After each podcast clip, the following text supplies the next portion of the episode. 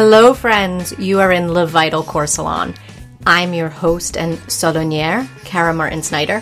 Each episode of Le Vital Corps Salon is a chance for me to introduce you to a modern woman leaving her unique stain on the world without letting bullshit or burnout stop her. Regarding today's guest, I just want to start by saying if a Swiss Army knife came in human form, it would likely be called a Barbara Oakley PhD. Dr. Barbara Oakley is a professor of engineering at Oakland University in Rochester, Michigan, and the Ramón y Cajal Distinguished Scholar of Global Digital Learning at McMaster University. Whew, dusting off my eighth grade Spanish there. Her research centers around bioengineering with an emphasis on neuroscience and cognitive psychology. Her teaching is award winning. She's won the American Society of Engineering Education's Chester F. Carlson Award for Technical Innovation in Education and the National Science Foundation New Century Scholar Award. What initially drew me into Barb's orbit was her massively successful, which I didn't know at the time, massive open online course called Learning How to Learn, which she teaches alongside legendary neuroscientist Dr. Terrence Sejnowski. What makes me intellectually crush on Barb a little is how accessible and practical she can make the neuroscience of learning for all of us. And also how comfortable she is thinking and doing things with this really innovative and independent spirit.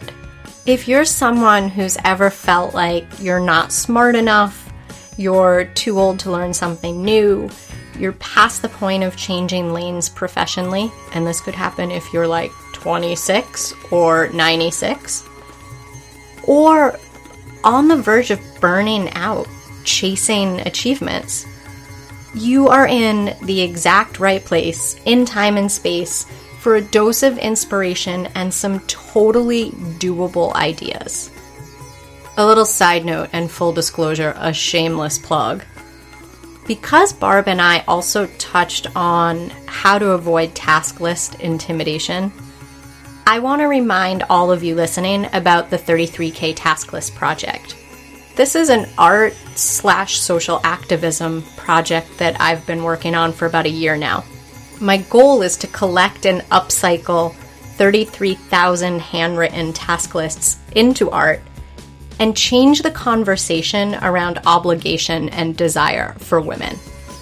If you're a woman listening, or you know a woman who has ever written down a task she wants to get done later, and that can be on a napkin, a scrap of paper, in a formal journal, I want you to visit 33ktasklists.com. Or you can put those handwritten task lists in an envelope and mail them directly to me. Kara at Vital Corps. The address is P.O. Box 453, and that's in Hurley, H U R L E Y, New York, 12443. And again, if you want to know more about the project and why I'm collecting them and how many we've collected to date and all sorts of fun tidbits about the project, you can find that all at 33ktasklists.com. I also want to mention for those of you who are listening to this episode on the go, Barb and I are going to mention a ton of resources, especially focused on online learning and more formal programs and her course, but also I was able to use an excerpt from her book Mindshift, which I highly encourage all of you to check out, that lists a whole bunch of different sources of learning. Don't feel like you need to write it all down. It's all in the show notes and it lives over at levitalcorpssalon.com. L E V I T A L C O R P S S A L O N.com. Voila, meet Barb. Hi, Barb. Welcome to the Vital Corps Salon. Oh, Kara, it's such a pleasure to be here. Thank you so much for taking time out of your busy speaking schedule to drop by the podcast. This is going to be such a fun conversation, I think. I already know it's going to be. Your background is such an unusual one, and I I know that kinds of things we'll be talking about are kind of different than I usually I have a chance to discuss. Yay! So the listeners have some even contextual idea of who you are. I want to share with them how your bio on Twitter literally reads a female Indiana Jones. I can't think of anything more appropriate for a woman whose list of jobs have included, and I'm going to read this because I want to make sure I'm not missing anything waitress, cleaning lady, tutor, writer, wife, stay at home mother, U.S. Army officer, Russian translator on Soviet trawlers on the Bering Sea, radio operator at the South Pole Station, electrical engineer, engineering professor, and co-creator of the world's most popular MOOC or massive online open course. Did I forget anything, Barb? Oh, I don't think so. I think you you pretty much nailed it. And I think all of the preliminary jobs led to the last one of teaching with Terrence Sejnowski, one of the world's largest massive open online courses. You were a self-described goof off who, and I'm going to quote this from your Mindshift book, didn't show any early talents or special abilities. So, what has propelled you? You know, that is such a good question. It may relate to the fact that I've gotten comfortable with the idea of being uncomfortable. So, in other words, when I was a, a, little kid, my father was in the Air Force, and so we moved all the time. So by the time I hit 10th grade, I'd lived in 10 different places. And I am really an introverted homebody type. So every time we moved, it was really a gut wrenching experience. Oh no, all my friends or whatever, you know, and, and I'm shy anyway, so it's hard to make friends. And then I, I get to, so I really like that uh, place where we were. And then right around when I was maybe 14, 15, I began to realize that, wait a minute, I'm always sad about leaving the place that I was at, and I'm really uncomfortable in the new place that I'm going to. But eventually, I get really sad about leaving that place too. So why don't I try to like make the best of it and enjoy it a little earlier than just sort of regretting each place I move to? And this is a, a bit of a roundabout way of saying that when I'm in a new or an uncomfortable environment, why not try to kind of make the best of it there? But I do think that that may have helped it so that when I was going on and I was trying all these different things and uh, switching from being a linguist to becoming an engineer when I was 26. And I, I thought, oh, I, I really don't know if I can do this. And I felt really uncomfortable in this new environment with all these super smart people eh, who obviously were better off than I was because they had gone straight through from high school into engineering and I had not. I, I had done very poorly. But I, I felt very uncomfortable. But I just always kept going through the discomfort because I kind of learned to do that um, growing up. You just got to keep going. If you move someplace and you're uncomfortable there, it's too bad. So uh, I, I think that just being comfortable with discomfort helped me to try lots of new things and keep going, even despite the fact that sometimes I felt real, well, most of the time, especially at the beginning, I would feel very uncomfortable. Got it. So, Barb, being an introvert, how did you weather all of those moves without feeling just completely depleted? I think that I grew more and more reserved, that that made me more of an introvert. So as we moved on, and I remember we moved from way out in the boonies of Texas to Malibu, and I arrived there and they said, Oh, you know, you got this funny Texas accent, and I wasn't wearing the right jeans. And so I was the subject of a lot of um, ridicule by the hip crowd in Malibu because I was just a dumb kid from the sticks.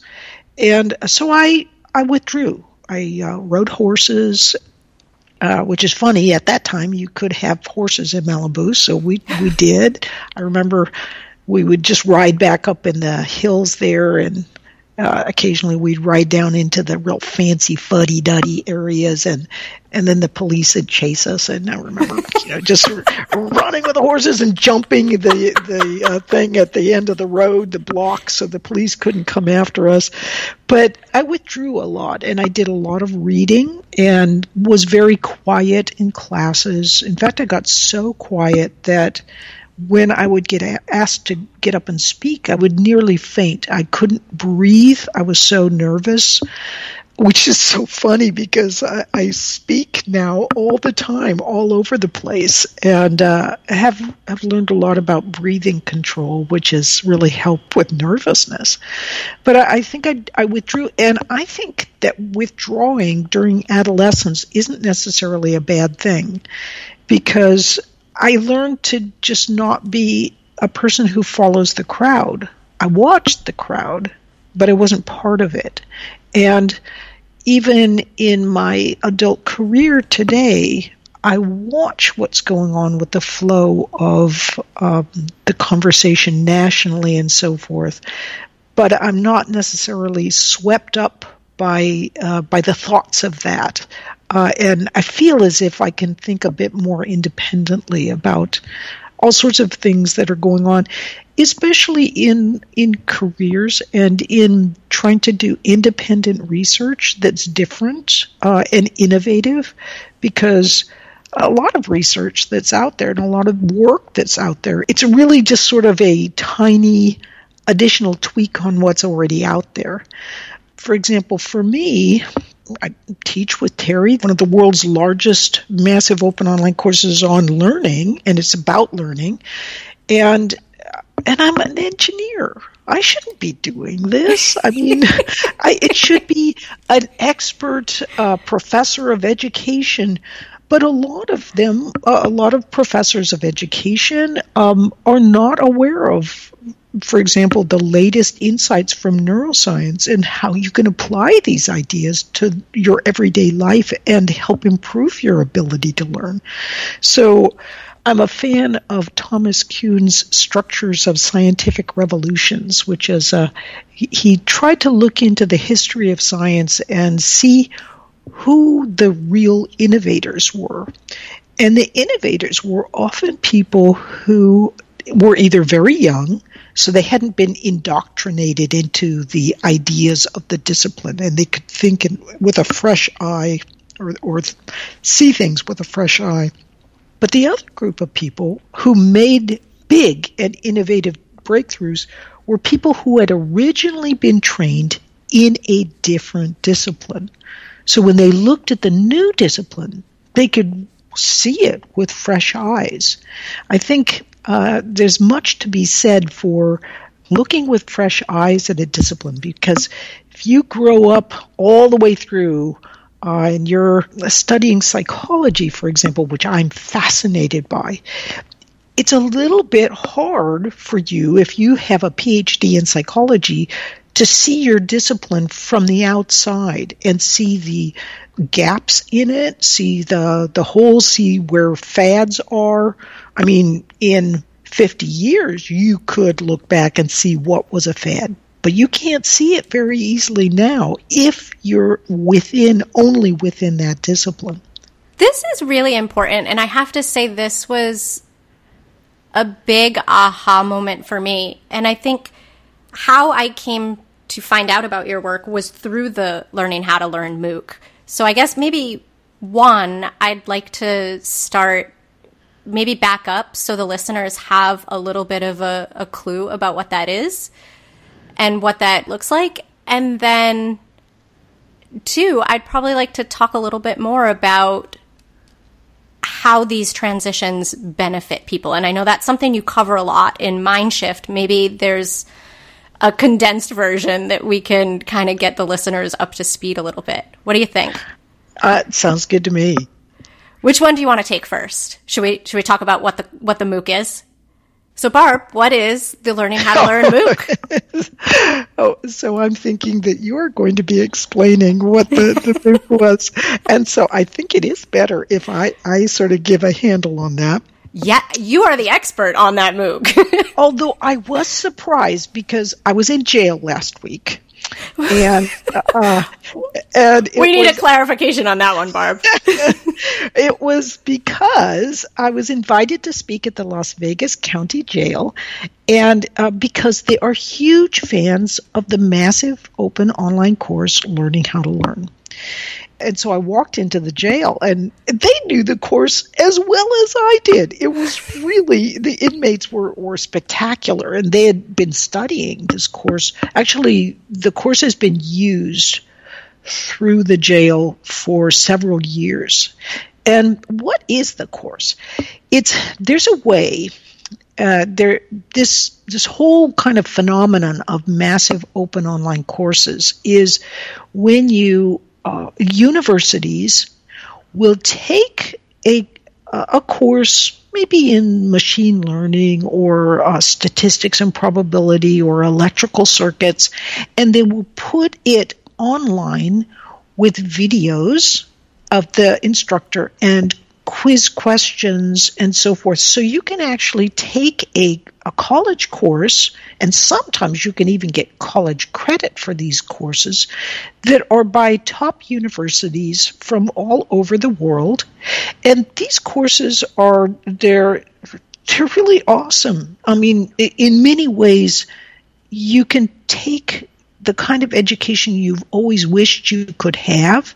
For example, for me, when I got out of the military when I was 26, I had to go back to the university in order to try and retrain my brain from being a linguist, which is what I originally trained for in the Army. I, I studied Russian, to becoming an engineer.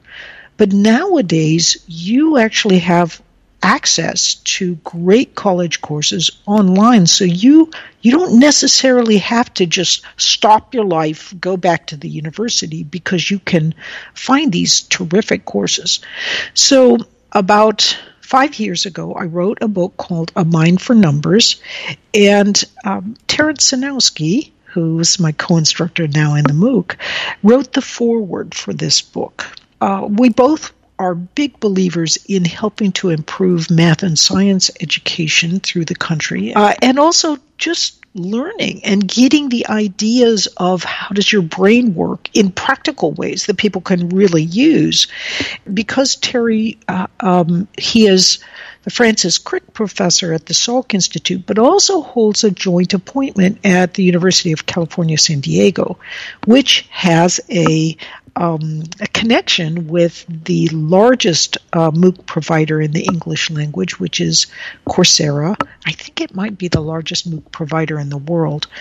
So we were given permission to create a course, uh, and it's largely based on the on the A Mind for Numbers book, but it is a general course on learning called Learning How to Learn, and it has 2.3 million students in it, and it um, it's just a it's really a popular course. I mean, I never would have dreamed.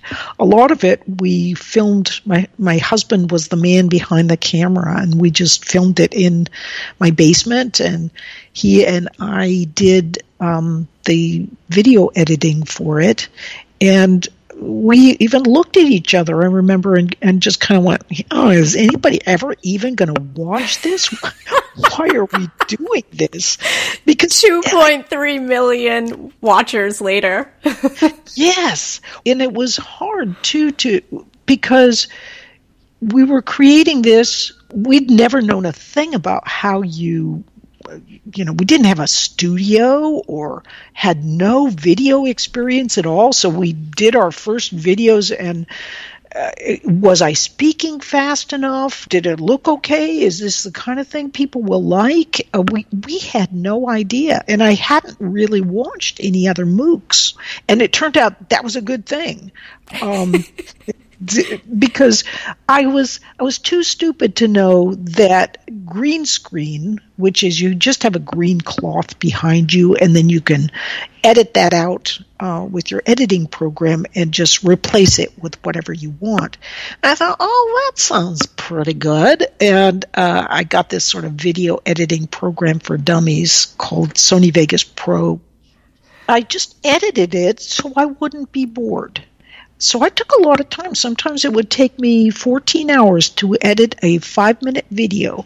And that was when my husband had already cut out all the flubs and so forth. But when I, I looked at it at the end, I, I was like, oh, you know, this kind of holds my interest.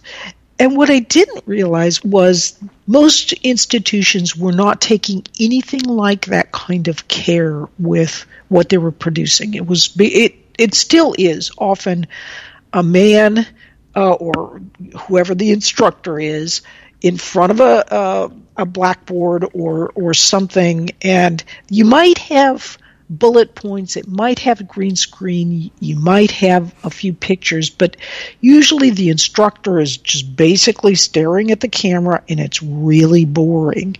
Uh, it's a good thing I hadn't looked at others like this because then I would have probably thought, oh, well, I got to really step this down and just make it you know not make it so hard on myself but it's all turned out really well and that's the long explanation of what is learning how to learn and what's genius about it is you actually embedded the principles that you were teaching into the editing itself. Like the screen's not static to your point. Like you're not just droning on like the teacher from Ferris Bueller's Day Off about some complicated topic. It's like it's broken down into chunks. Things are visually moving, so it's really hard to look away. Like I found myself really drawn in when I took the course. And that's insidiously exactly what was planned. There's top down attention when you make your attention go on to something. And that's what normal teachers rely on that you have to bring your attention back when it wanders. But with videos, if you do them intelligently, you've got motion and startling and surprising and funny things going on all the time. And that makes people, it's bottom up they have to look. They just can't help it. And it's a different way of creating video, but I think it's a, a way that people really like. And then my co instructor, Terry, he was such a good sport. So here he is uh, one of the world's leading neuroscientists. So he's the Francis Crick Professor, and he's he's uh, one of only twelve living human beings who's simultaneously a member of the National Academy of Sciences, National Academy of Engineering, and National Academy of Medicine.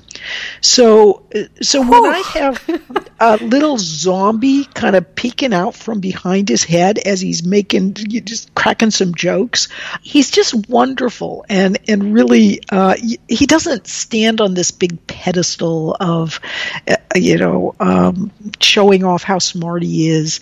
He is genius smart, but he's just uh, also a very down to earth person and so fun to, uh, you know, to teach the course with. We just had dinner with him uh, the other evening, and it was, uh, you know, plotting our next adventures.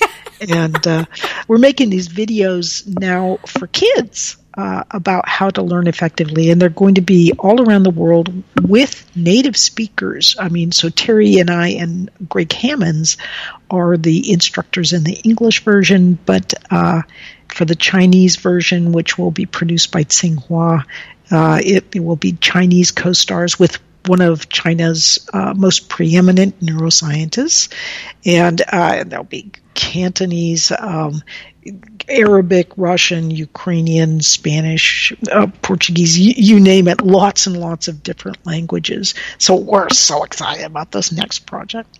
This is amazing. And I imagine when you have a pool of 2.3 million fans who have taken, loved, and probably shared the course with other people that they know, that's probably opened you up to an entire community of people that would love to be a part of this. It really has. In fact, that's what makes it so easy. Um, I will get emails an email, for example, from uh, there's a ro- wonderful Russian woman who runs her own educational um, sort of company, mostly online or partly online. And so I just got a letter or an email from her, and we got to corresponding. And I said, "Well, w- would you like to help produce something like this in Russian?" And lo and behold, she's got things set up with the Higher School of Economics in Moscow, which is one of Russia's top uh, institutions of of higher education, and it, it's all because of the kind of the connections that the learning how to learn MOOC has helped engender. So I just get these emails, and uh, and also I travel a lot around the world and meet a lot of people, and so it's it's much easier to help spread these ideas internationally, just because uh, they're so interested in them, and and I have an opportunity to meet them. That is amazing, and I'm so happy to hear this is spreading, and especially to kids, because I think. I'm 41 now, and I'm thinking, I wish I knew about this when I was in school.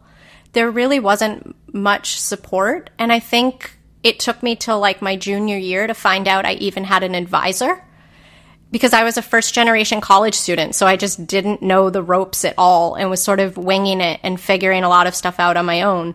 But I can't imagine how much easier it would have been to learn, especially I picture during Dr. Thomas Kita's financial accounting principles one and two.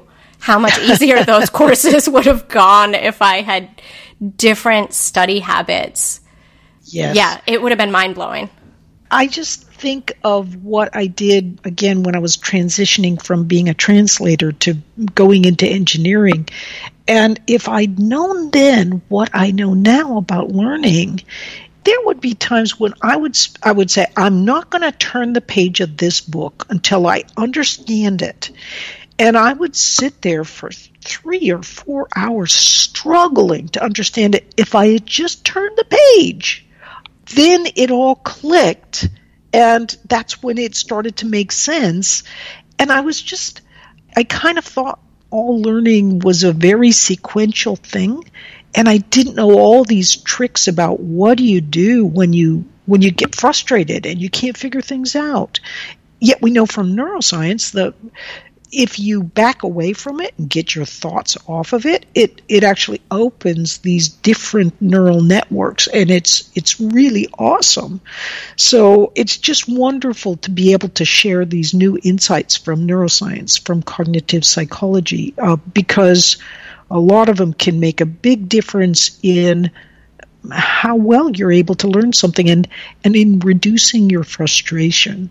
Yes. I, I think back to when I was working in finance, and there were definitely a lot of late nights and making financial models. And one thing, it took me a, a little bit of time to figure this out. It took me a couple of years, quite honestly that when you are working on trying to find an error that is running through a financial model, it can literally be one cell in Excel that you may have accidentally hit the arrow key with your elbow and knocked out that formula that can then trickle through tab after tab and page and cause like these massive errors running throughout it. And I ah. used to sit there some nights. And I mean, part of that culture was FaceTime. Like if you were sitting there looking like you were working hard, it didn't matter that your brain was producing no output or no real quality output. Uh-huh. But, you know, if you were trying until two in the morning, then you were a team player. And what I would always find is I would never ever be able to solve it at night. But I would, in the shower the next morning, think, oh, I wonder if the problem is on this page. Yes, yes. And yes. it would constantly, and when I when I was learning from the course about the focused thinking versus the diffuse thinking, and I was like, that's why I would wake up at three in the morning and just be dreaming about the solution. That's why I would be in the shower and the solution would just come to me. Yes. And, and part of the magic is you do have to focus as you did. But uh, the question is, how long do you keep focusing? You know, sometimes backing off more quickly can just save you time and frustration. But but you do have to kind of get it loaded in there. So some careful focus to begin with uh, is is an important part of the figuring out process. Do you find as you're out speaking and talking about a lot of these things that cultures, especially corporate cultures, are changing? I feel like I've been in the entrepreneurial space for probably the last decade and kind of away from being in bigger, more hierarchical organizations. But I remember if I had said to a partner or a, a director, you know, back when I was at PwC, like, you know, I just can't figure this out. I'm going to get up and go get a coffee or a cup of tea or take a 10 minute walk. They would have looked at me like, are you, are you insane? Like, because, because it was sort of like, chained to your desk was how to get stuff done. And I, I also know about myself, I was a kinesthetic learner. So pretty much strapping me to a laptop and a chair and cuffing me to it was pretty much asking my brain to shut off. ah, yes. Well, there's so much evidence that motion and movement and exercise is profoundly helpful, not only in producing brain derived neurotrophic factor when you exercise. It's this like a, it's a factor that really helps dendritic spines pop out, and that's part of the the architecture of learning. But also just being into some place new it helps give you a fresh perspective you actually momentarily go into uh, more default mode network when you're taking these kind of breaks which is essentially this means you suddenly have access to a completely different web or network in your brain and it's a more far ranging network and that's what can help you sort of step back take a different approach because neuroscientifically speaking you're actually kind of stepping back using bigger connections. Ah now you can see oh, wait a minute this is the connection I actually need. And then you can start homing in on the solution when you come back and begin focusing again. So, do you think organizations, like when you speak, are people kind of cocking their head to one side and looking confused, or are they really absorbing it and implementing it?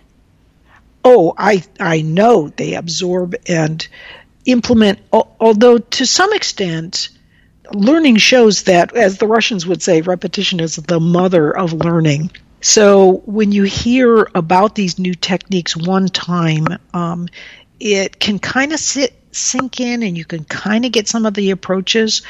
But um, when you he- kind of hear about them several times, maybe from different perspectives, so the Pomodoro technique, for example, is an exceptionally powerful and useful technique.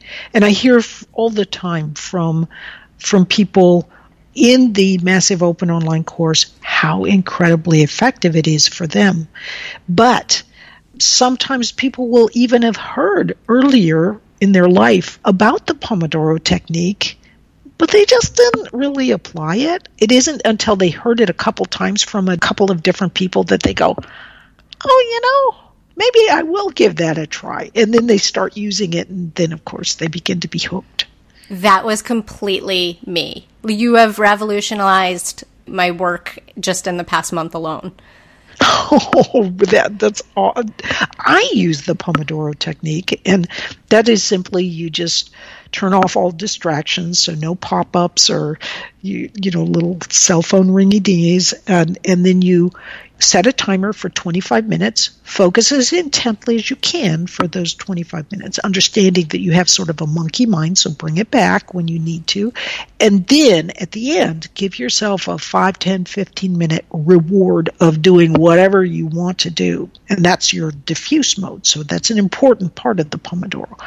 So for me, I will catch myself surfing the web, kind of relax and have some fun. And then I'm thinking, you know, I'm supposed to be writing this next chapter on the book.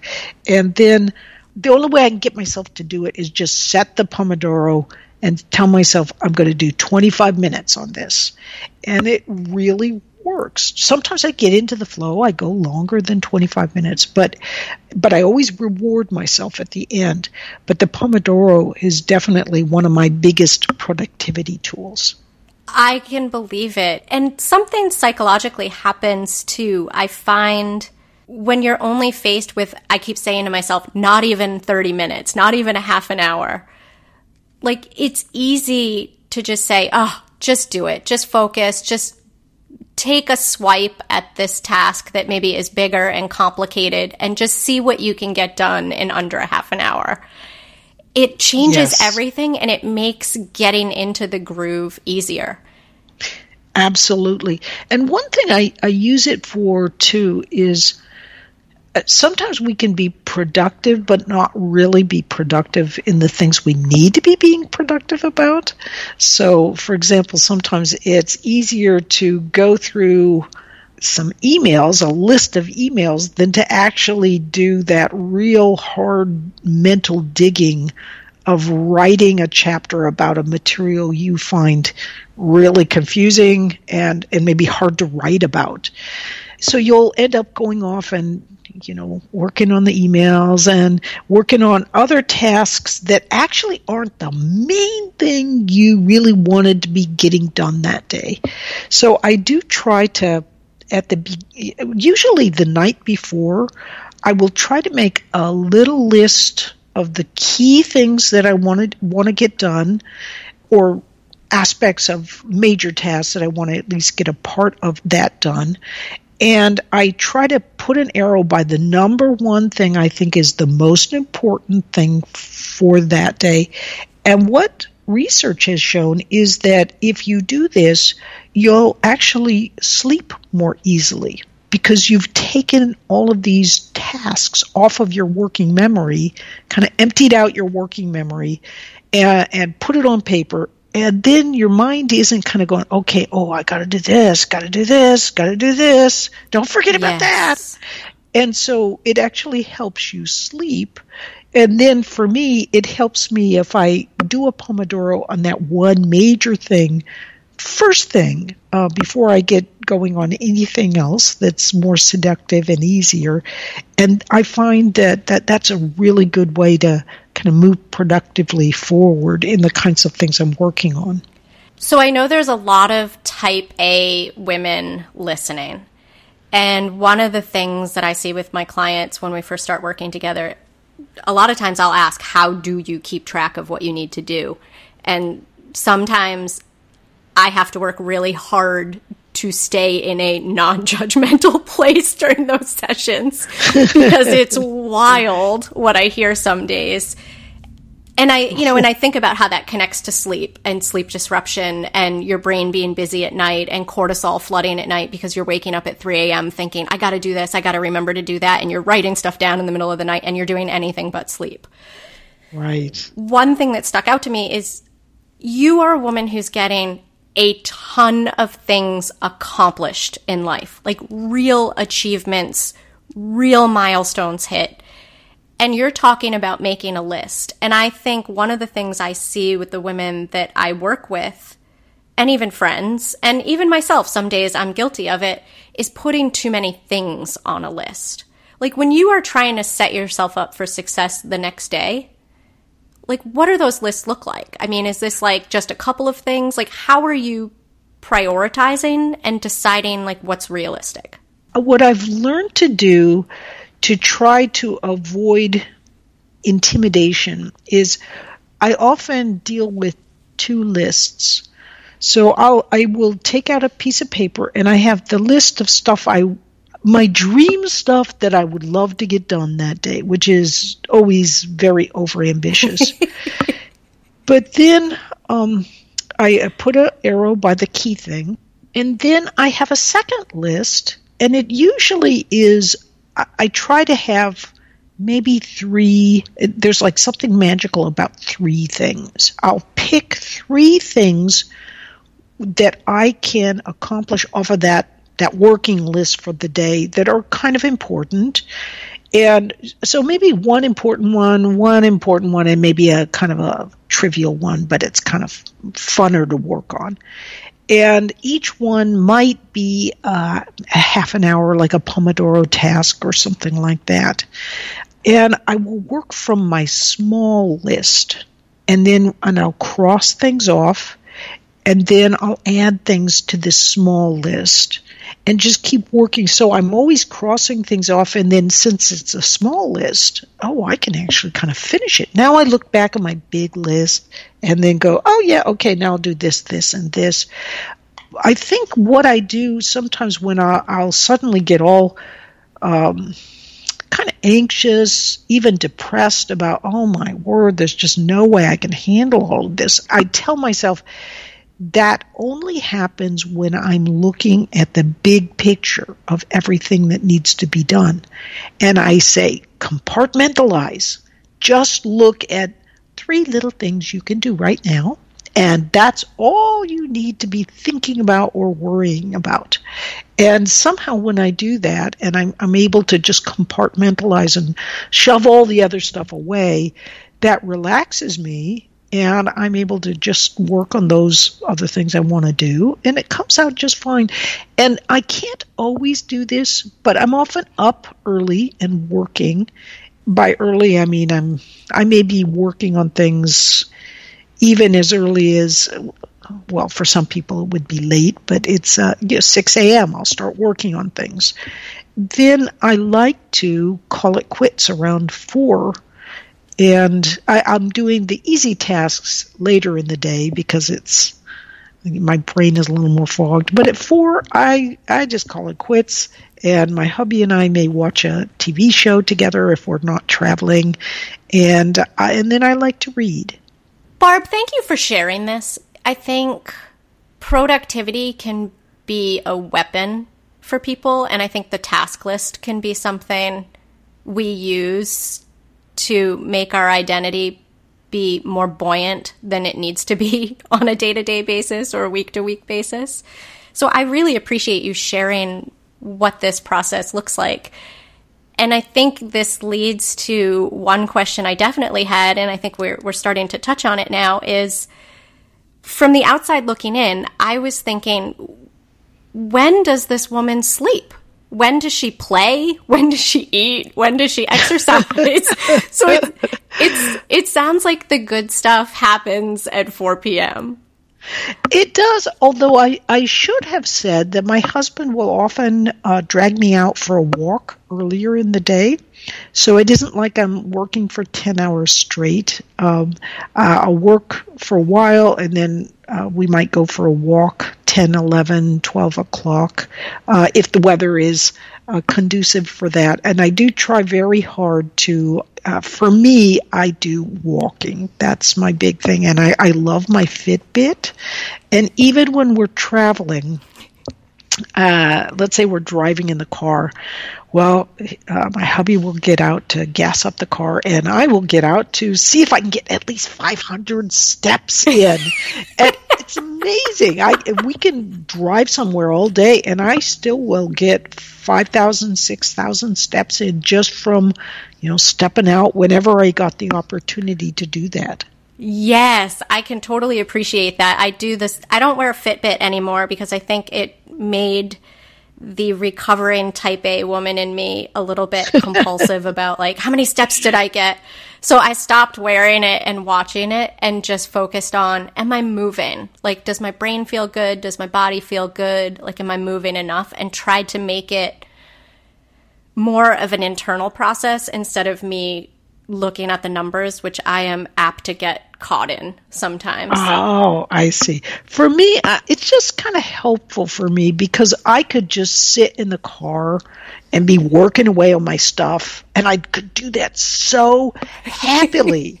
and and this like forces me to get out because I actually have this this number that I can gather if I get off my backside and get out of the car. Uh, somehow it's just kind of helpful without being, you know, I don't get monster about it. I, I don't have to exceed 10,000 steps, which is what they actually recommend. I, I try to aim for around, you know, 6,000, 7,000 steps in a day. Uh, sometimes I'm more, sometimes I'm less, but uh, uh I don't know. It just seems helpful for me It seems like you're doing a really great job, like balancing the physical movement, having some time with your hubby and family and like social relationships and travel and like nurturing yourself kind of from that functional health model. I do try to do that. Um, and it is a little hard because the reality is that I am, I love working. Uh, and I, I, just get very excited about what I'm working on. And so uh, for a, you know, I would call myself a workaholic, except that I really like what I'm doing. And so my big thing is like pulling myself off to make sure that I do the other things. And fortunately, my my husband makes life so fun that even though I'm like, oh no, I don't want to go off, you know, because I'm working on something interesting, uh, it, it, all turns out very well because it's uh, we have a lot of fun together. I love this because I feel like what you're describing pretty much encapsulates probably the last 10 to 15 years of my life. I, you know, I felt like when I was working in finance and sleeping on conference room floors and clocking in a hundred hour a week and traveling probably like 98% of my time for a few years, I literally just burnt out. Like my guts were falling apart. I was stressed out. I was feeling the effects of just being flooded with cortisol constantly. I think it even disintegrated into irritable bowel syndrome that was just mm-hmm. unremitting and panic attacks and migraines. I mean, all the physiological components of, of burnout. And I think from that point on, I was like, well, this is not serving me. And it was, you know, probably 10 to 15 years of trial and error to get to what you just described, recognizing I have workaholic tendencies myself and I like what I do now. So it is hard to put it down, but I have to put, I always think of some of the practices I have as the, the bumper guards in a bowling lane. Like, I've got to keep myself in the lane and stay like where I'm productively working, but not overworking and burning out. Was this something you always kind of knew, or was it something you had to learn the hard way too?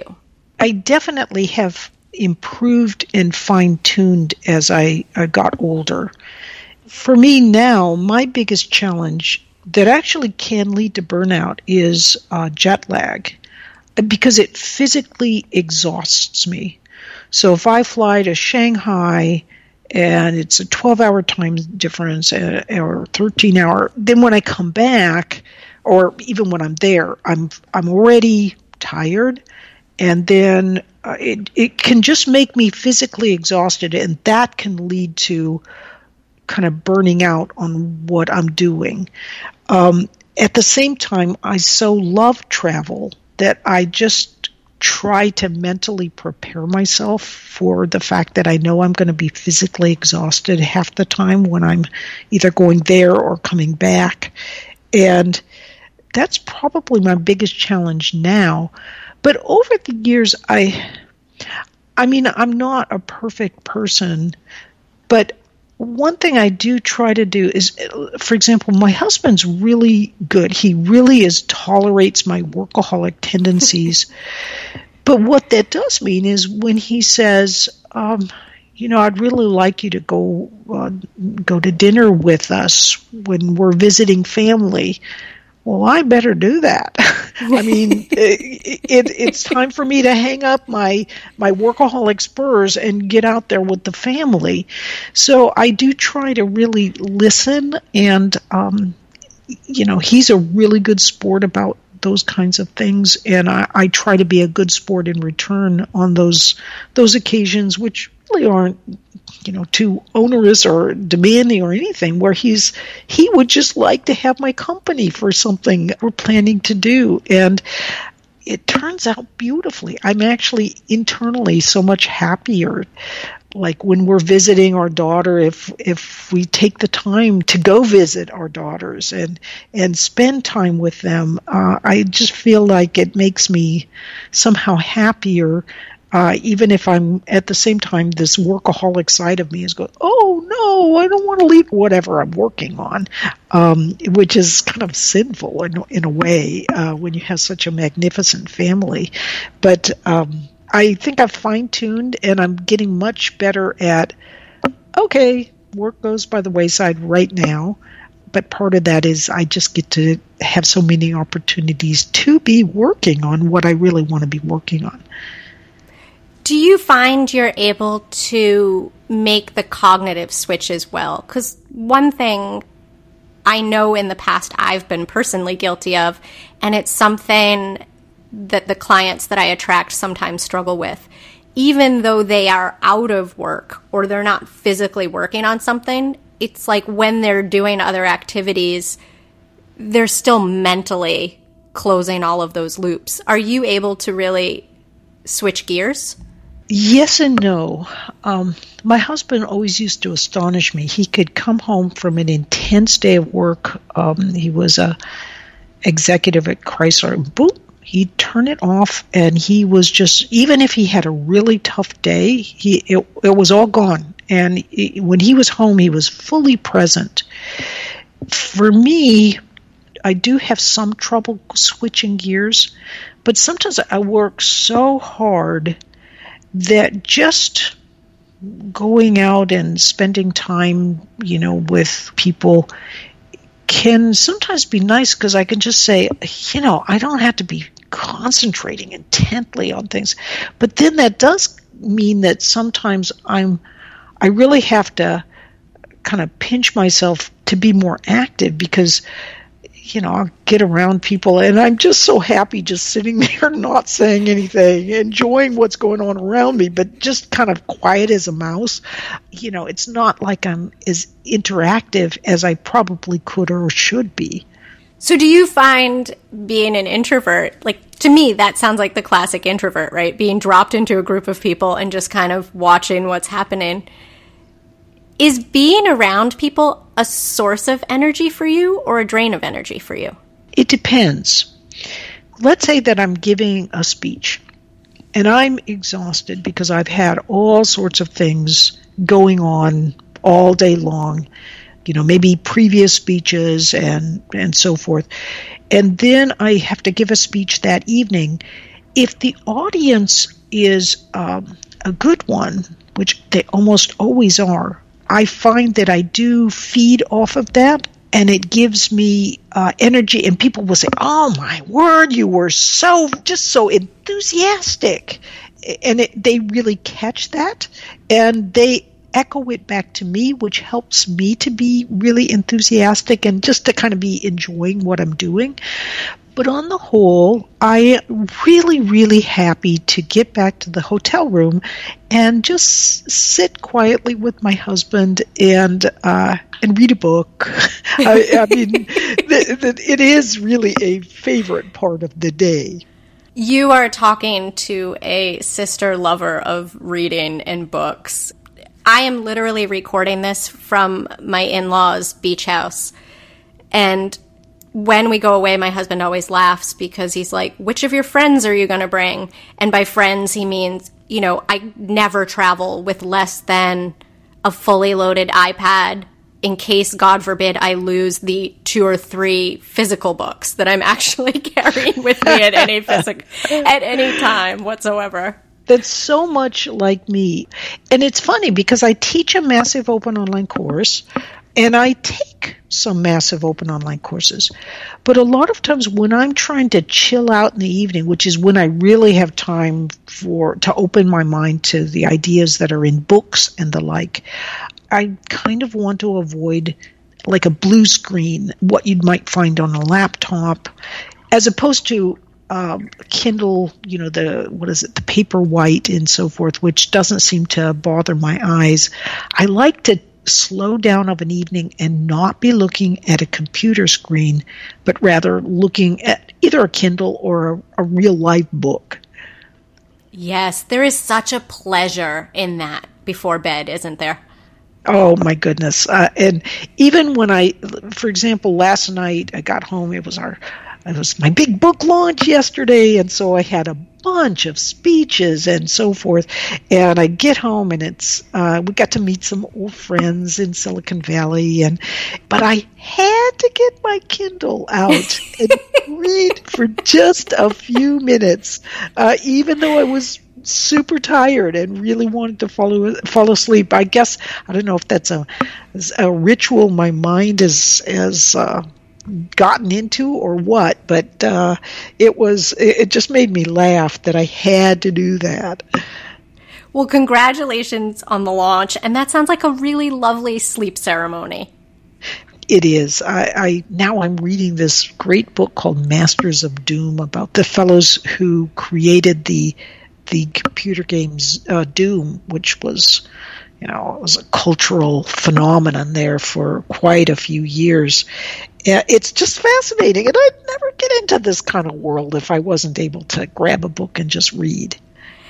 And I love that you also mentioned, besides reading, that you're taking MOOCs yourself. I'm thinking about what you were talking about earlier in terms of making your MOOC and now taking other people's MOOCs I have to ask, like when you first started taking other people's MOOCs, did you look at what they produced and then look at what you and Terry made and think, oh shit, this is totally different from what's out there?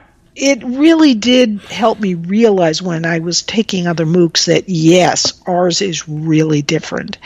And I can't help but look at MOOCs now and go, oh, why'd you guys do this? No, don't. Oh, I mean, I can't help it. Sometimes I, when I give presentations, I will take tiny snippets from MOOCs, and there's just so much stuff out there about this is what you don't do. Don't do this. don't do this. And some of it's just so you just wonder what were they thinking when they did but actually what they were thinking was this flies in a regular class. Why can't we just throw it online? And they're just not thinking about things like I recently took a MOOC on algae. And, um, you know, I, I don't know why. I think algae is pretty cool and I want to learn more about it. But uh, they had just a lot of different guest professors some of them said exactly the same thing that other professors said, so nobody was actually minding the ship to see what people were saying. And it was just sort of a well, let's just slap up this guy's um, talk, hour long talk, and cut it in places. Let's slap up this guy's talk. You know, it wasn't like there was a great deal of care. There was a lot of, umming and awing from some of the professors, and the, the slides were incredibly complex. And this is supposed to be an introductory MOOC. And I mean, I still watched it because I really wanted to learn about algae, but boy, they, I mean, I'm like, come on, you guys are supposed to be a major university. This is juvenile that you would put something out for the public with this kind of you know, sort of poor production and planning uh, in relation to the MOOC. So I do get, as you can see, I just got on my soapbox and I got a little pedestal. But uh, on the other hand, you can catch these MOOCs. Um, for example, there was a, a, fantastic MOOC by a fellow named Idan Segev from Hebrew University, and this was on um, uh, neuroscience. And often when you take let's say you get a book on neuroscience or um, you know you take some ordinary mooc on neuroscience and it's pretty much here's this part of the brain and this part of the brain does that and it's basically you're learning the geography of the brain. Right. But Idan Segev's uh, mooc was entirely different. It was here's a neuron. Now, if something's moving from left to right in front of you, here's how this neuron takes it and you it's almost like an analog computer of sorts and it's one little part that sticks out on the left can get kind of get a stronger signal from that thing that's coming from the left and here's how it all trickles through your neural systems and i was just boggled because he could show this information and it wasn't the best pedagogical technique? No, it could have been better, but he's a he's a terrific teacher. So I guess I should say he had great pedagogical techniques himself. Could the university have edited and created something that was uh, maybe a, a stronger, uh, more gripping MOOC? Maybe. But even as it was, he was communicating such great information that I'd never been able to grasp easily before because that video way of presenting material related to moving information was awesome. I could really capture what was going on, and I couldn't have gotten that information nearly as easily from a book. Got it. So the the mixed media is what's helping to make it more impactful for people to absorb it and sort of uptake this information better and also keep them inspired. Yes, yes, exactly. And also it's you're getting world class leaders sharing what they know about their research topic. And oh my goodness, we are so lucky to live now in an age where this kind of thing is possible. And it's not like every world class leading researcher is a good teacher. Uh, in fact, I would say probably odds are that they're they're not such a good teacher.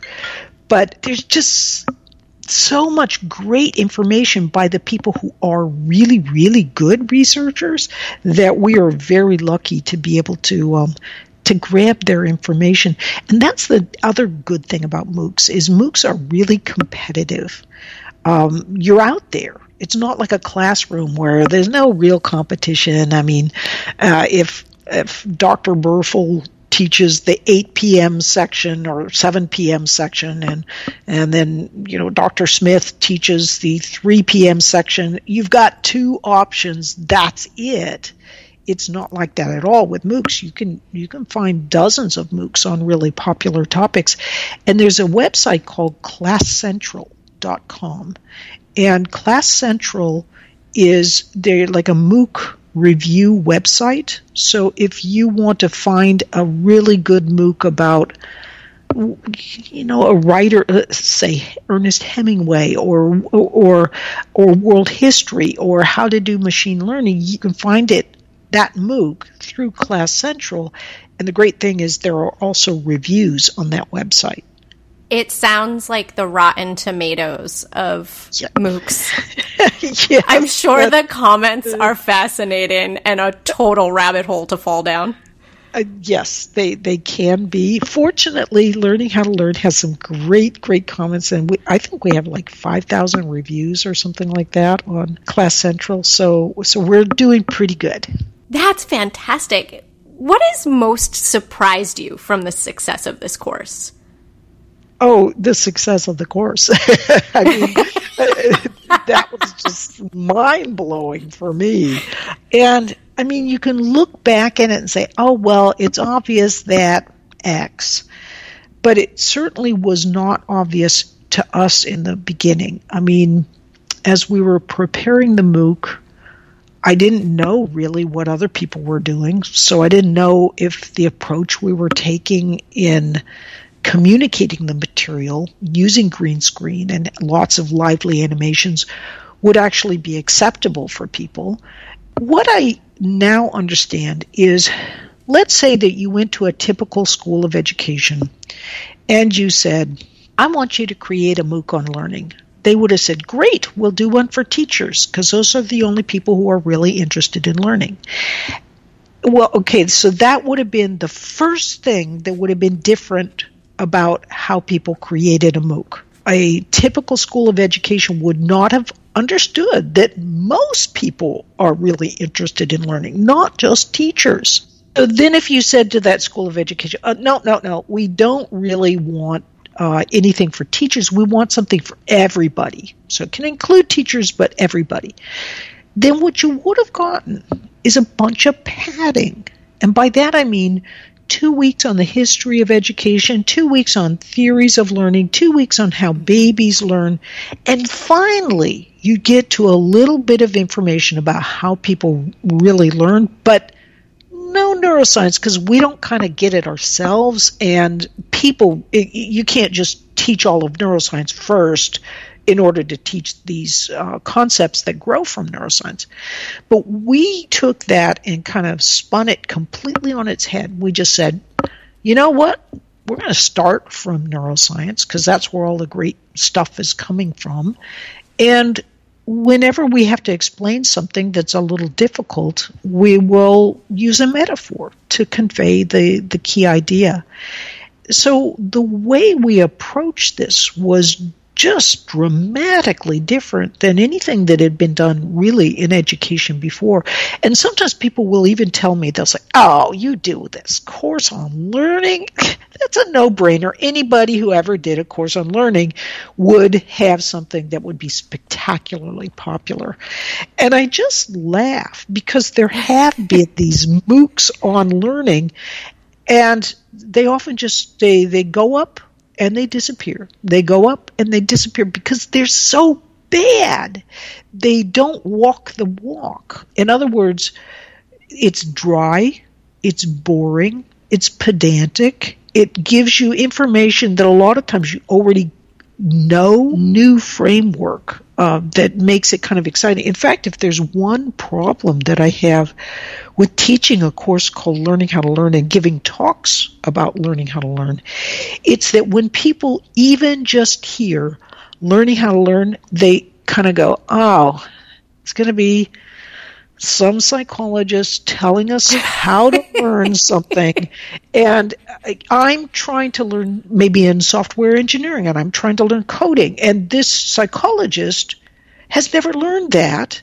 And so how come they're telling us how to learn when they haven't really walked the walk themselves sometimes uh, in fact oftentimes about how do you really learn in very tough subjects like STEM because I love psychology. I absolutely love it. But a lot of psychologists go into psychology because the math isn't their thing. Yet math is the thing that most people really want to learn about.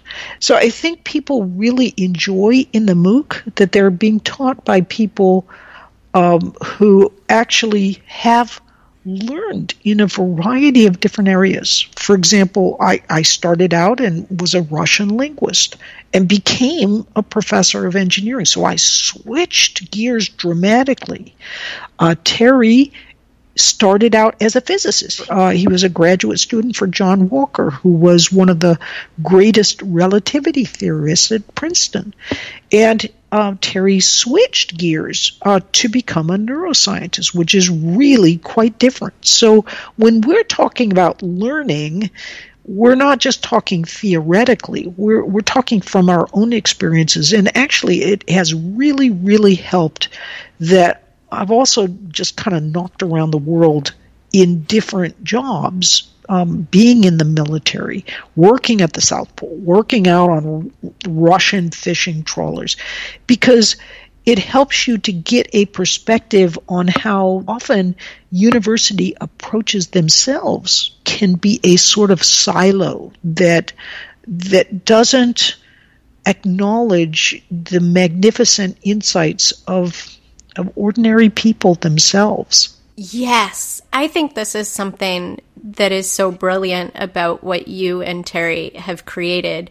I came to the course and found it because I was thinking, I want to start taking some online courses around human centered design and design thinking because it's something that I didn't know what the bucket of skills I was using in my coaching practice and even in the podcast to some degree over the last 10 years. I didn't know how those skills came together until probably the last six months or a year when someone pointed out, like, hey, those kind of all fit that bucket of, of human centered design. And I started thinking about courses and I thought about, well, I'm 41. So is learning something new over for me? And I don't even know what I Googled to get there, but that's when I stumbled on the Learning How to Learn course. And when I first signed up for it, and I, of course, sort of Googled you and, and Terry, I was thinking, oh gosh, there are going to be genius academics, but this course is going to be so dry. I came into it with that apprehension, and then it was so useful and entertaining. And what I loved about it, it was very practical and action oriented. Like after every block, there was something I could try or experiment with in my own workday in how I was just reading a book different. Oh, come on, come on. I know the real reason you like the course is you enjoyed the zombies. I did. I'm a sucker. I'm a sucker for Marvel movies and zombies and vampires and all that good stuff. So, yes. well, it is so funny because I've learned after doing the course that zombies are not a good thing in China or the Middle East. Um, oh. Zombies, for example, in China are I mean, they're just like there's nothing sort of cutesy about zombies in China. They're just icky, yucky things. And in the Middle East, there's respect for the dead. And so a zombie is kind of making fun of all of that in some sense, or it could be perceived that way. And so, uh, I mean, I've learned so much about the use of metaphors and their cultural relevance or non relevance. For example, zombies are just a okay in South America. Uh, so I mean, go figure. It's but we use robots in some other countries in in the new videos we're developing for uh, for kids and and for example we short sleeves in some places are not the thing to do, or reference to dogs. Um, so I've, I've been learning a lot about how do you make something that is a metaphor which is really powerful for learning, but is not a metaphor that offends someone. Wow. This is the kind of stuff that I love. The stuff around the stuff sometimes. Like, I can't even imagine how many other things like that that you're learning that are the complete abstract, like you never would have thought of these things in your basement kind oh, of moments. Yeah. yep, exactly. And and we kind of hit it lucky in that I'm kind of a, a, square sort of person anyway, so I wasn't doing anything that would be perceived as too far out there in more conservative societies for the most part but it, it's been just a marvel. As I've discovered, you can never make a, a, metaphor that is culturally well it's harder to make a, a, metaphor that's culturally relevant everywhere but it's easier well i think the important thing is sometimes people will researchers will say avoid humor in moocs because humor does not translate well into different cultures and i just laugh at that because those researchers are thinking of verbal humor, which indeed sometimes is hard to translate. A lot of times it's hard to translate.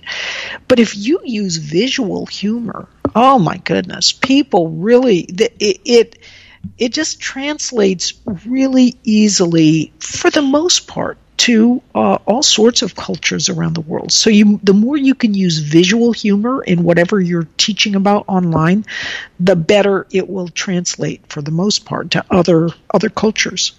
Barb, I want to ask you a slightly different question about the MOOC. When you were making it, I imagine there were moments where you were, felt overwhelmed or like, should I be doing this?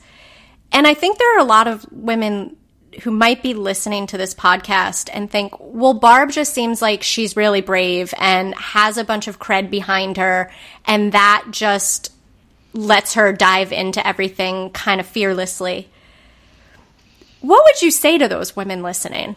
If they were thinking about taking on something new and feeling overwhelmed and feeling, you know, I think even as you describe how cross cultural references may not translate as well. And getting over so overwhelmed by those kinds of details that then they sort of shelf the whole project. So, I like to read biographies, and one of my favorites was the biography by Jackie Chan.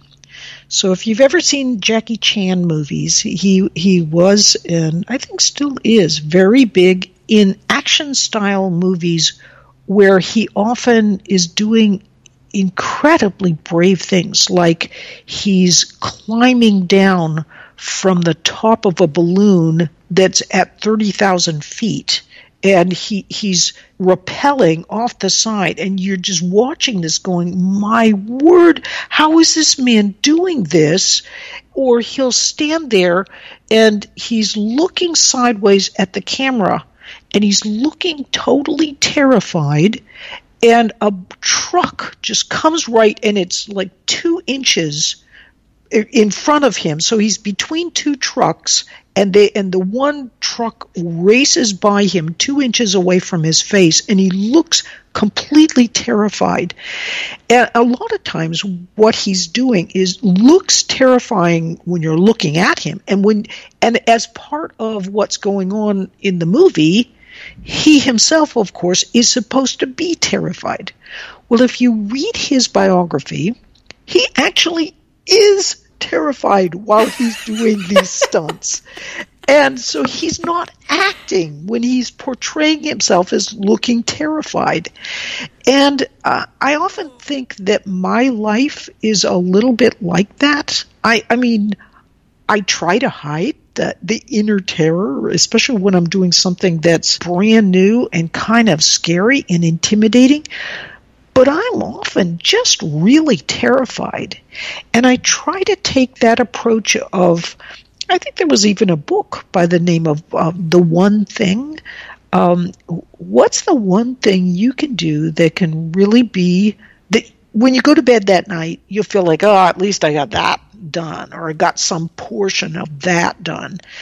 And by focusing, making sure that you're putting a little time, as many days as you can, on this thing that makes you feel really uncomfortable that that you're not sure if you can do it you're really scared about it but you just kind of make yourself put the time in. And, and not even say that you have to be successful or whatever but just do what internally you, you know your guts say if i go to sleep tonight i've got this little part of it done i'll feel like okay i, I did good today if you can just kind of keep going with those steps, even through the terror and intimidation, um, I mean, if Jackie Chan can have you know face off these trucks that are zooming by him two inches away and be terrified. I mean what you're doing is probably not as dangerous as that. And so you can take some solace in what he's living through and and just kind of remember it's okay. It's okay to work through the discomfort. And in fact sometimes people will tell me this oh i suffer from the imposter syndrome. I always feel like a fake. I'm not as good. I feel really uncomfortable doing whatever i'm doing because these other people are so much better or whatever. I think the imposter syndrome is a powerfully positive force. Feeling really uncomfortable like you're not as good at other people and this is really a difficult thing to be doing and you're not sure you're capable of doing it. That is a super good thing because the problem in society today it's not underconfidence it's overconfidence. When you go into something you say man i got this. I, i'm going to do it for example, the, the students that come into my class are all cocky. Yeah, I got this. I'm going to, I'm really going to ace this course. Bayesian statistics, no problem. Those are the ones who struggle because they can't change and grow internally with as much ease as the person who says, you know, can I really do this? I'm not sure. I'm older. Um, you know, all these young whippersnappers in the class. I'm, I'm, it's the ones who think they who are not sure they can make it, who for the vast majority of the time are the most successful in my courses. And I think this leads to a question that I like to ask a lot of my guests, but I really want to hear your perspective and I've been I've been waiting for this. When it comes to success, how do you measure that for yourself because you've been in so many different roles. And I think one of the things that I often hear is from a lawyer who's like, well, I'm at the head of my practice, so now what? Or I'm the head of my medical practice for a doctor I've spoken to. Now what?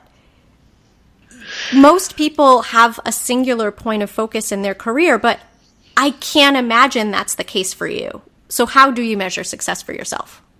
I have lots of different metrics, and in that sense, I'm always succeeding because by some metric, uh, things are successful.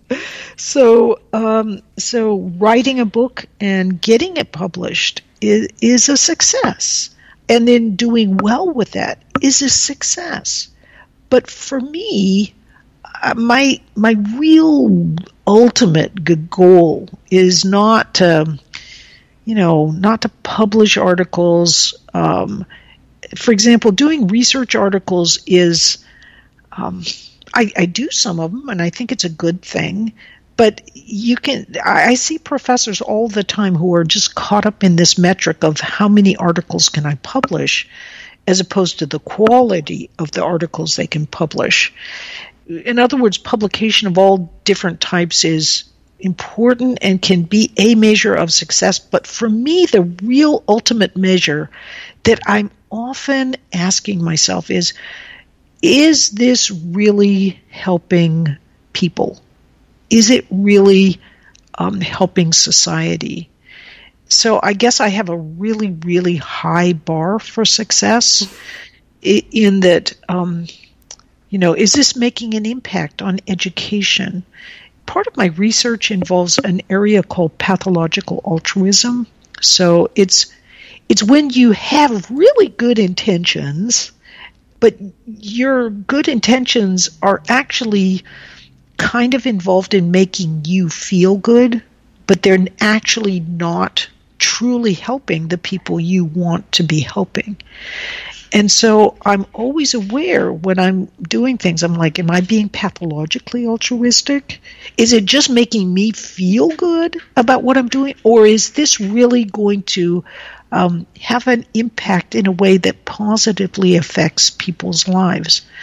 So I'm, I guess I'm always asking that question. And because, I think because I'm always asking that question, it makes me think bigger and bigger in the kinds of projects that I'm working on. So I'm not just going, oh, okay, my next thing is going to be, I'm going to do another book on this. Um, I- instead, it's like, okay, well, how can I give these this information for free for kids on videos? Maybe. Oh, yeah, I'll see if I can get some funding from a university who would like to work with me. So now these kids' videos, uh, they're going to go on Microsoft's worldwide education platform, and um, you know I'm working with all these other universities. So it's because I'm asking this question constantly of, you know, is what I'm doing really helping? Um, and it kind of helps get me out of that mindset of, oh, I just got to do research papers. Oh, I just got to do books. Um, but start thinking in much bigger, bigger ways. Now, now I'm looking at um, an app. So and so and uh, fun. Uh, yeah, and you know games and so forth. So, you know, it, it's it's nice for me because it drags me out of that comfort zone. I'm really comfortable now making online courses, and I'm really good at it. But do I want to stay in that comfort zone? Uh, I'm used to being in uncomfortable. Uh, it kind of makes me comfortable to be uncomfortable. So, uh, you know, so it keeps me moving on. How do you keep your energy up? Because I think some people are really averse to being outside of their comfort zone. Like, that is terrifying for them, not a source of comfort. How do you not get depleted? I also have a nice little world I can, even if I've been, you know, Qatar or Singapore, I can go back to the hotel that evening and read my books. And, you know kind of read about go into worlds that where I'm relaxing. I don't have to do anything. Uh, it's super fun when my husband and I get to travel together. So we, we're able to you know take a little time and go off and see this or that so basically i have a, uh, an evening of replenishment most evenings, not every evening. Um, for example, last night was a, you know, the big, uh, big presentation with the book launch. So we were back at eleven o'clock last night because we also wanted to see an old friend in the area, and uh, who's the founder actually of Class Central, uh, the person who or the the, the company that does these um, this MOOC uh, Rotten Tomatoes uh, platform that evaluates MOOCs.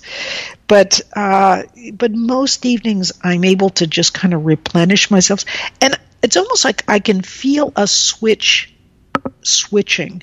I'll, I'll be going, going, going, and I'm like, oh man, I want to get that these last few little emails done, or I, I want to get this last little part of the um, uh, the story written. Um, but then all of a sudden, sometime later in the day, it will uh, this internal switch will go. Okay, you had it. Just switch that brain off. It's time to pull out the the Kindle and start doing some fun reading, or or, or just go off and relax uh, with my hubby. And it's almost like the switch. And if I pay attention to it, um, although sometimes I have to ignore it if if there's really some big project that needs and then i'm like switch you have to go into hiatus for now uh, but but most of the time when i listen to it i think it helps me to keep replenished. Very important. And thank you for sharing that. Our conversation has taken us through the world of moocs and your creation process and how you set yourself up for success. What do you most want Le Vital Corps Salon listeners to know? What I would like them to know is something that grows from your own story as well as from mine. So, your own story is you've kind of launched into a, a very different area that no one would have predicted from your past, you know, involving CPA restructuring of debt and so forth. I think you bring these magnificent perspectives from your past into what you're doing now. And people, I think, often forget. I mean, they think if they're jumping into a new area, that all of their past is not relevant in that new area because it's completely new, for example. But actually, you bring in these insights into your new area from your past that can help you to do a better job, be more creative, think in ways that are actually helpful for what you're doing. And certainly from my own past, taking that leap, jumping into a new area, trying something new. Here I was almost 60 years old and knew nothing about how to create videos. I mean, I could push a button on a camera. So I went to YouTube with my husband and just learn how to do that. Uh, so it, it, doesn't matter, even when you're older, you can switch and learn new things, do new things. I, I will admit, if you're 75 years old, you're probably not going to get into med school. Um, and, you know, it, it is probably not going to be, but there is still so much you can learn and do, and uh, that it, you know in in a new world that it is awesome nowadays and especially with the online learning materials that are available. So uh, so i just say keep your mind open. Keep your fear if you decide to go into something new because that fear can actually be a valuable thing. But at the same time don't let that keep you from opening your mind and your heart to new adventures. Barb thank you so much for helping me support other women today, letting us learn from your amazing and varied experience and all of your research. I am truly humbled to have had this conversation, and thank you so much for being here. Oh, Kara, it's an extraordinary pleasure. I love your questions. You're magnificent. And, uh, and so thank you so much for allowing me to share. Thank you, Barb. Have a wonderful day.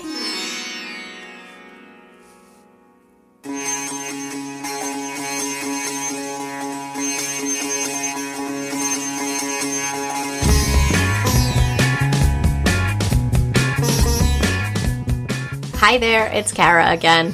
I'm back Thank you for listening all the way to the end of this episode. I hope you found Barb as fantastic a guest as I did.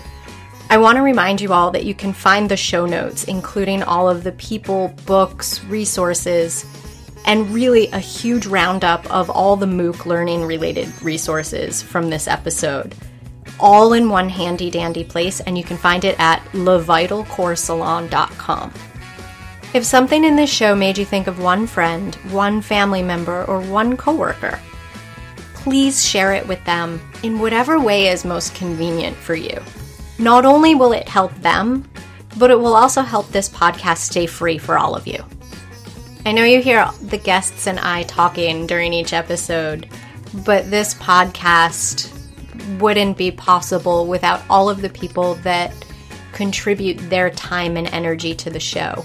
And I want to thank Marlena Brown of Tarcher Perigee for helping set up this interview between Barb and I. And as always, my amazing producer slash husband, Craig Snyder. Darlene Victoria for helping me keep everything on the rails behind the scene and making sure all the little production pieces and links and bits and bobbles are getting where they need to be so that it's easy for you to find them. And I also want to thank Rishi Dhir for contributing his creative magic and letting me use and run with this awesome theme song that was written by him and performed by the High Dials. And you can check out Rishi's new side project, Mean, M I E N. And last but not least, don't forget, you deserve a life spiked with passion and slathered with joy. Don't let bullshit or burnout stop you.